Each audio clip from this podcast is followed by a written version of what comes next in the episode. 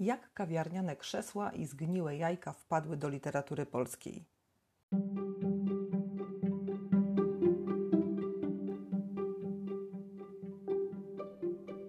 Żywiołem poetów spod znaku skamandra były stoliki kawiarniane.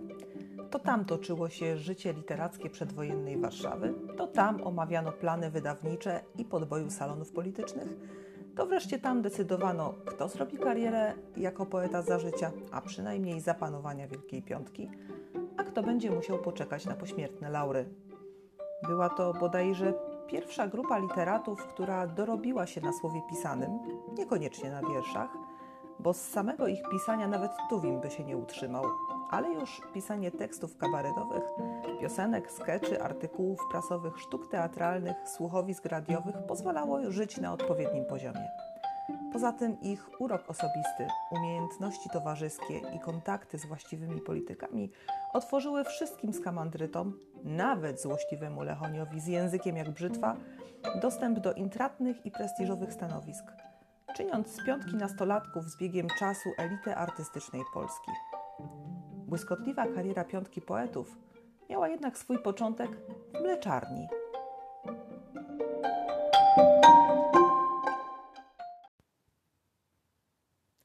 Pomysł na kawiarnię literacką miał narodzić się jesienią 1918 roku na tylnej platformie warszawskiego tramwaju nr 3 w okolicach Ogrodu Saskiego. Po kilku tygodniach grupka nastoletnich zapaleńców z ambicjami podbicia świata, szumnie nazywająca się Komitetem Wykonawczym, znalazła odpowiedni lokal. Pustawą, źle prosperującą mleczarnię na Nowym Świecie, którą właściciel producentu kefiru Życki, przemianowany rychło przez Tuwima na kefi Życkiego, zgodził się udostępnić na zasadzie pańskiej kawy nasze wejścia – Pierwszy zarząd tworzącej się kawiarni stworzyli prawnik Tadeusz Rabę i początkujący artyści Leszek Serafinowicz, później znany jako Jan Lechoń, Antoni Słonimski i Julian Tuwim. Później dołączyli Jarosław Iwaszkiewicz i Kazimierz Wierzeński. Do lokalu wkroczyli koledzy studentów polonistyki malarze, zbrojni w pędzle, kubły z farbami i pokaźną ilość spirytualiów. Efektem były kubistyczne formy, chaos zbryleń, scen i figur, a nad nimi straszliwy formistyczny potwór.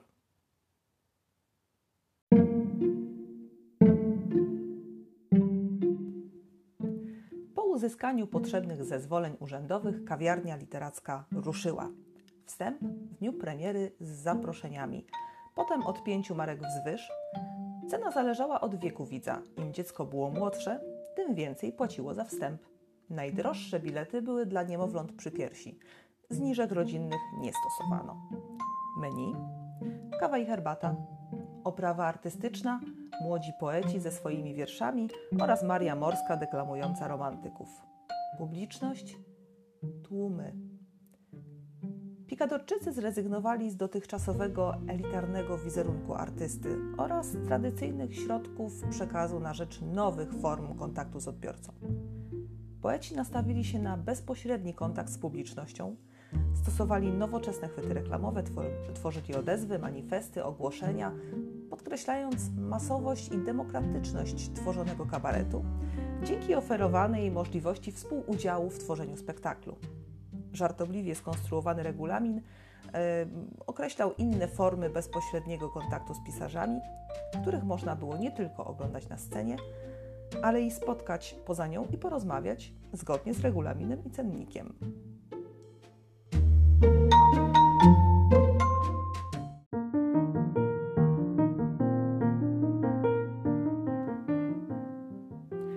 Poeci spod Picadora udzielają w przerwach między poszczególnymi występami audiencji.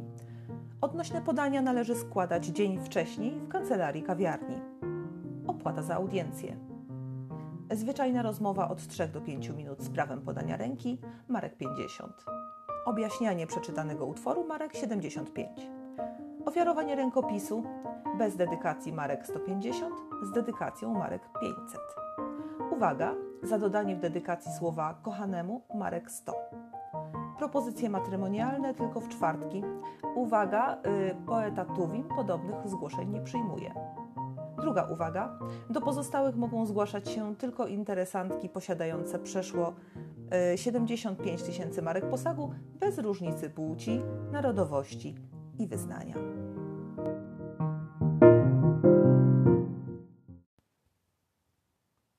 Pikadorczycy wtedy jeszcze mieli czas dla swoich widzów. Po latach Słonimski będzie wspominał: Były to wspaniałe dni walki i pracy. Nikt z nas nie skarżył się na konieczność zarabiania pięciu tysięcy marek miesięcznie. Nikt nie miał obowiązków towarzyskich, które go krępowały w wypowiadaniu sądów. Nie było komerarzy, ostrożności, względnych racji, polityki, ani nawet umiaru. Pisarze byli źli lub dobrzy. Źli byli dla nas łajdakami, dobrzy świętością. Nie dało się to długo utrzymać przy życiu. Pod Pikadorem skonsolidowała się najbardziej wpływowa grupa polskich poetów. Nikomu innemu w dwudziestoleciu międzywojennym nie udało się uzyskać takiego wpływu na polską poezję, kreować gustów czytelniczych e, i jak czwórce z Liverpoolu powoływać na świat sporej grupy epigonów. Ich literacki debiut można było tylko porównać z sukcesem pierwszego tomu poezji Mickiewicza w 1822. Pikador przetrwał kilka miesięcy, a zgubił go sukces.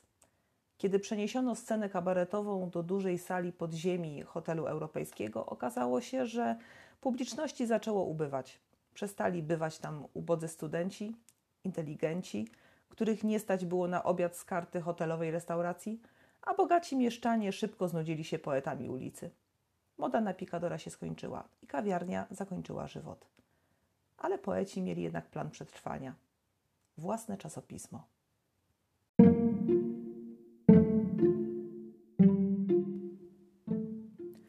Zarówno na początku swej działalności, jak i w późniejszych latach, bardzo zręcznie, adekwatnie do nazwy kawiarni, pikadorczycy posługiwali się prowokacją i skandalem, które tylko podnosiły ich popularność.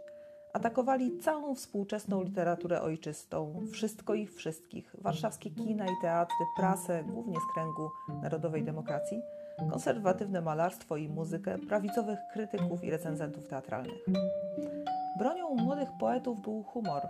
Parodiowano współczesnych literatów, ale i siebie nawzajem. Lechoń dramaturgów, Tuwim poetów, Słonimski, Iwaszkiewicza i Tuwima, Glas i Michał Karski, Lechonia i Słonimskiego – późniejszych czasach e, cechą charakterystyczną skamandrytów była autoparodia.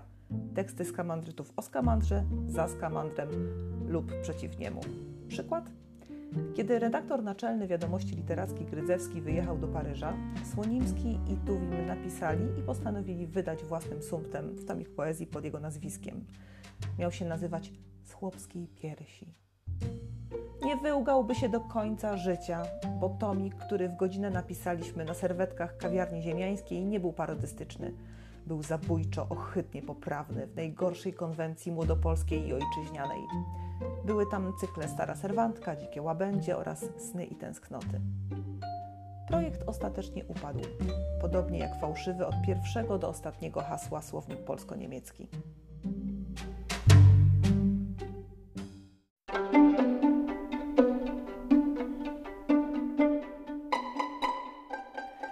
Kadorem i na wieczorach autorskich skamandrytów nieraz dochodziło do kłótni, rękoczynów i regularnych bujek zwolenników i przeciwników nowoczesnej poezji.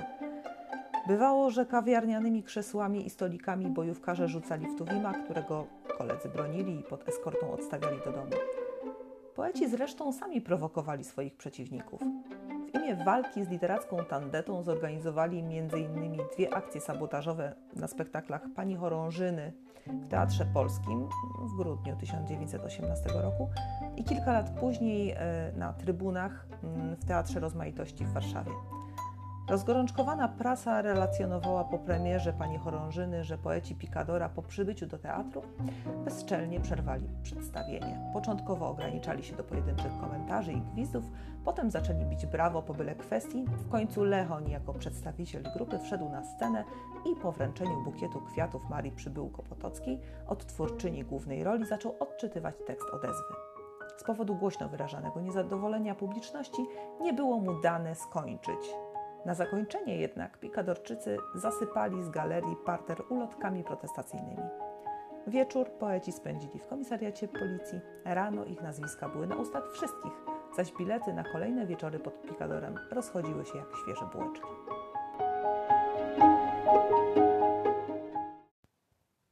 Młodym poetom krytyka nie mogła również darować odejścia od tradycyjnie rozumianego patriotyzmu, kreowania nowego wizerunku artysty bratającego się z tłumem, no i pacyfistycznych wierszy.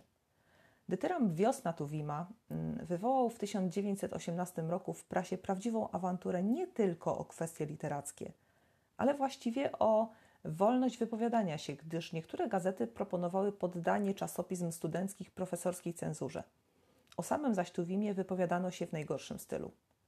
Dytyramb o wiośnie jest właściwie dytyrambem na cześć rui i poróbstwa, ze ścieku pornograficznych wyrażeń, z wyuzdanych, pełnych lubieżności i sadyzmu obrazów, można by raczej przypuszczać, że autorem jest przesycony życiem i użyciem rozpusty starzec, aniżeli rwący się do życia student. Zdegenerowany pan Tuwim, odsłaniający w najwyuzdańszych wyrazach ohydę brudów miasta i roztaczający przed nimi woń miejskiej kloaki, oddziaływa na młode dusze jak najzjadliwsza trucizna.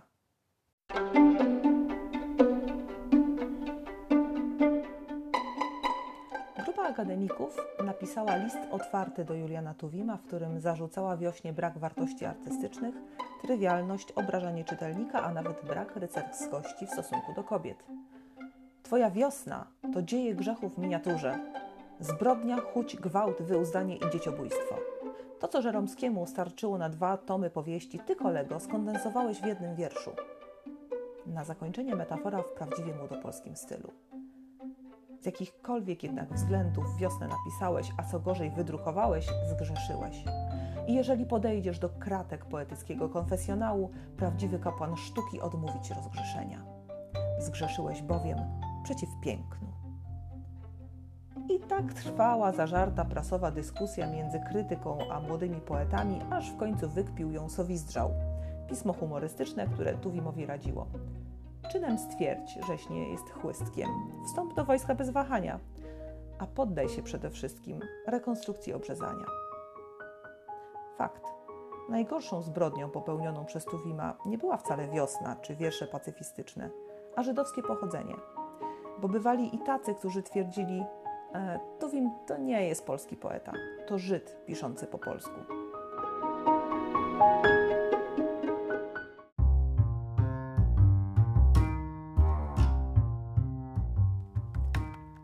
Niechętni skamandrytom krytycy, tak zwani paseiści, podjęli przeciwko nim prawdziwą kampanię i jak twierdzi badacz poezji dwudziestolecia międzywojennego Janusz Stradecki, podstawowym argumentem był w niej donos, a obustronną formą przekonywania pogróżki i inwektywy. Dyskusję merytoryczną zastępowały manifestacyjne znieważenia. Skamandryci mogli wyczytać o sobie, że piszą obelżywe wiersze o Polsce, że przy wrzasku jazz bandów wśród ordynarnych orgii rozpijają i rozwydrzają artystów polskich i młodzież, że Iwaszkiewicz to patologiczny erotoman, mm, no cóż, w przeciwieństwie do Lechonia, i jako jeden z nielicznych nie krył się ze swymi homoseksualnymi skłonnościami. A reszta skamandrytów to szajka aroganckich krzykaczy, bolszewicy, sprytnie zorganizowana i dobrze finansowana grupka żydowsko-masońska, realizująca cząstkę wielkiego mafijnego planu znieprawienia i zniesławienia literatury i kultury polskiej, a następnie opanowania jej przez syjonistów i tym podobne. Skamandryci odpowiadali zresztą w podobnym tonie o swych gazetowych adwersarzach, wysyłali ich na leczenie do tworek. E, obie strony obrzucały się wyzwiskami ty, Żydzie i stosowały groźby współcześnie uważane za karalne. Oprócz tego tak zwana młodzież narodowa mm, manifestowała przeciwko skamandryckim szopkom i piosenkom w kabaretach. Na wieczorze autorskim w 1922 roku w Drohobyczu na Tuwima posypały się zgniłe jajka, kamienie i jabłka z rąk kilkudziesięciu drabów z długimi kijami i krótkim rozumem. Byli to bojówkarze z Borysławia, za wiersz do generałów. A Słonimski i Tuwim uciekali z sali pod osłoną policji. Odwoływano wieczory autorskie z obawy przed awanturami, które z reguły kończyły się jak ta w Drohobyczu. Kiedy Słonimski ogłosił polityczny pamflet na Nowaczyńskiego Rudy do Budy, endecka bojówka zdemolowała redakcję Skamandra, a sprawa miała swój finał w sądzie.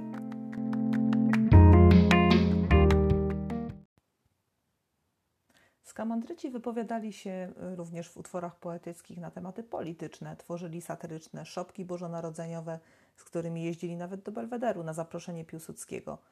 Protestowali przeciwko zabójstwu Gabriela Narutowicza. Zdaniem Stradeckiego to właśnie sprawa zabójstwa pierwszego prezydenta Rzeczpospolitej usytuowała skamandrytów po stronie zwolenników obozu Piłsudskiego od 1926 aż do ich protestu przeciwko sprawie brzeskiej. Ale w tym czasie poeci rządzili już polską poezją z łam prasowych i słynnego stolika na górce w Ziemiańskiej.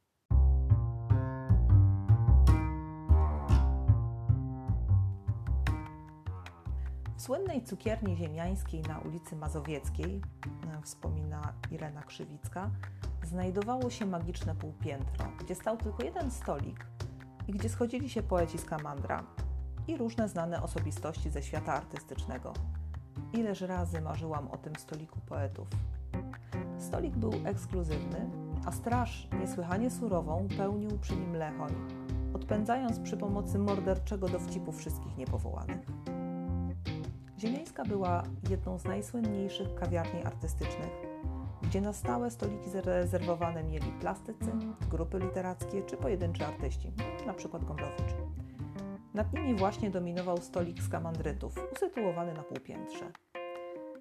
Był to rodzaj elitarnego klubu, do którego wstęp był tylko na zaproszenie stałych bywalców Wielkiej Piątki i ich ustosunkowanych przyjaciół, wydawców, redaktorów, zaprzyjaźnionych literatów. Między innymi bywała tam Pawlikowska, Samozwanie, Skrzywicka, Parandowski, Staw czy Boj, e, plastyków, aktorów czy wojskowych z kręgu Piłsudskiego. Poeci z podznaku Skamandra Znakomicie potrafili łączyć przyjemne z pożytecznym, a własną legendę tworzyli zarówno przy biurku, jak i przy stoliku kawiarnianym. Filiżanka kawy i kieliszek stanowiły wszak nieodzowne atrybuty literata i pod tym względem współcześnie niewiele się zmieniło.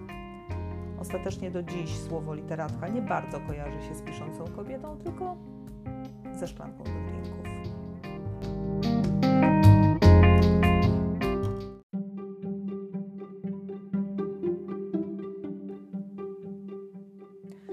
Skamandryci bywali częstymi gośćmi kawiarni, winiarni, restauracji czy prywatnych salonów literackich.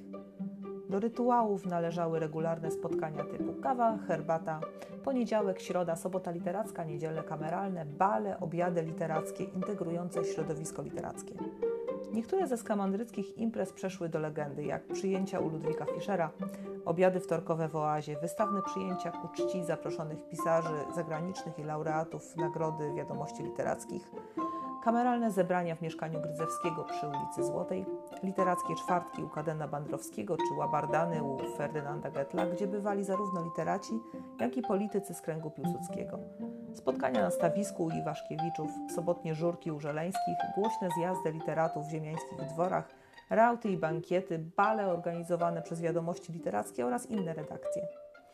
Poeci wyprawiali przyjęcia na cześć swego mistrza duchowego Leopolda Staffa, z którym Bruderschaft urastał do rangi rytuału przejścia, pasowania na poetów.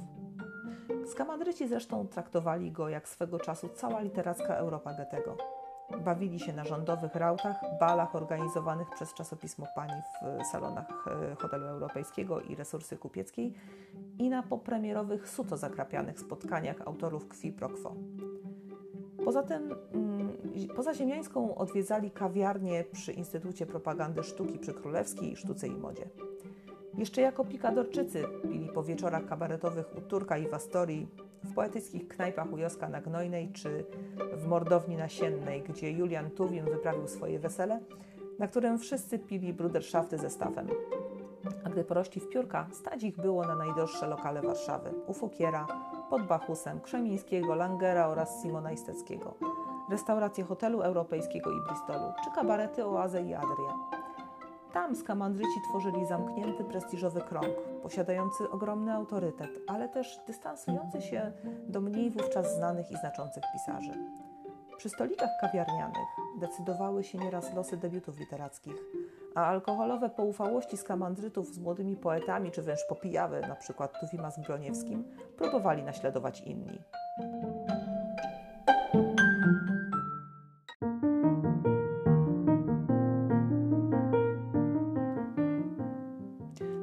biesiadowanie przy kielichu tworzyło około literacki rytuał, w którym poezja wchodziła w korelację z alkoholem i innymi używkami.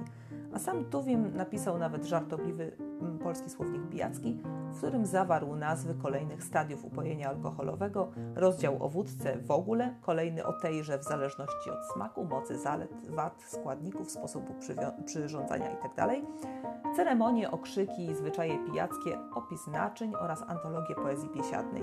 To stamtąd pochodzą rady dla pijaków. Na przykład nie odkładaj nigdy do jutra tego, co możesz wypić dzisiaj. Nie zadawaj się z abstynentami. Spójrz na budżet państwa, a zrozumiesz, że to są wywrotowcy. Człowiekowi, który wypija kieliszek wódki na dwa hausy, nie podawaj ręki. To bałwan. Szampan pije się tylko za cudze pieniądze. Koniak za pożyczone, wódkę za własne. Po wypiciu jednej wódki zaraz wypij drugą, żeby tej pierwszej nie było w żołądku smutno. Dwa kieliszki wystarczą. Najpierw jeden, potem kilkanaście drugich. Sądzę, że wolny 30-milionowy naród, posiadający skromnie licząc 5 milionów zawołanych pijaków, napisał we wstępie autor, powinien mieć jakiś leksykon, jakąś encyklopedię, w której zabłysłyby świetności mowy ojczystej w kieliszku odbite. A odbiły się taką wspaniałą rozmaitością barw, zadzwoniły w szklanki i butelki taką symfonią, rozbulgotały się w przepastnych gardzielach taką pieśnią i takie w nich mnóstwo odgłosów dawnego obyczaju i historii, że nie wątpię, iż mój Lindę Pijacki znajdzie skromne uzdanie nawet w oczach abstynentów.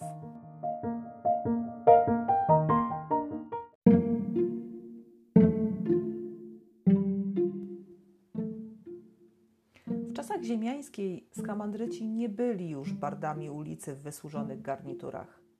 Tuwim był najbardziej rozchwytywanym i chyba najlepiej opłacanym autorem w stolicy. Został etatowym tekściarzem Qui pro quo. Pisał dla Ordonki. Słonimski został współredaktorem Gazety Polskiej, Wierzyński naczelnym przeglądu sportowego i kultury.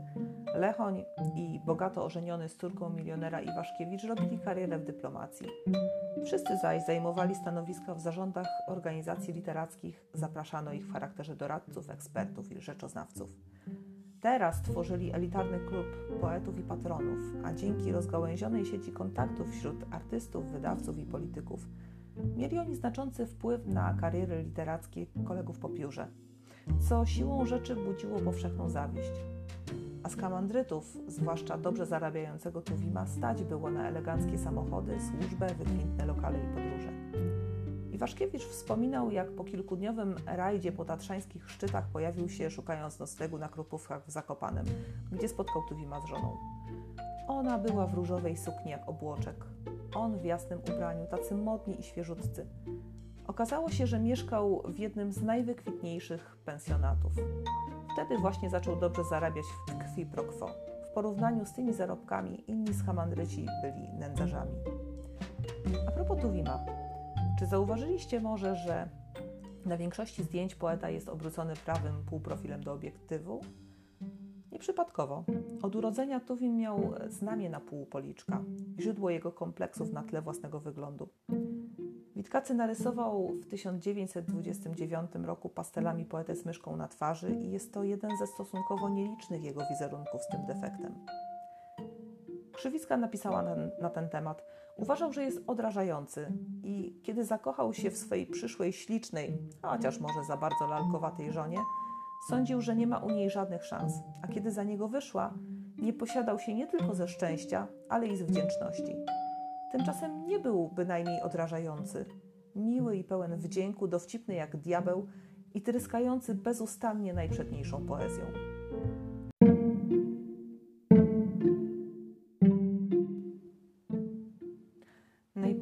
finansowo niezależny stał się Lechoń, z którym Słonimski odbywał pielgrzymki po nocnych lokalach Warszawy, kiedy ich żonaci przyjaciele wracali do domów.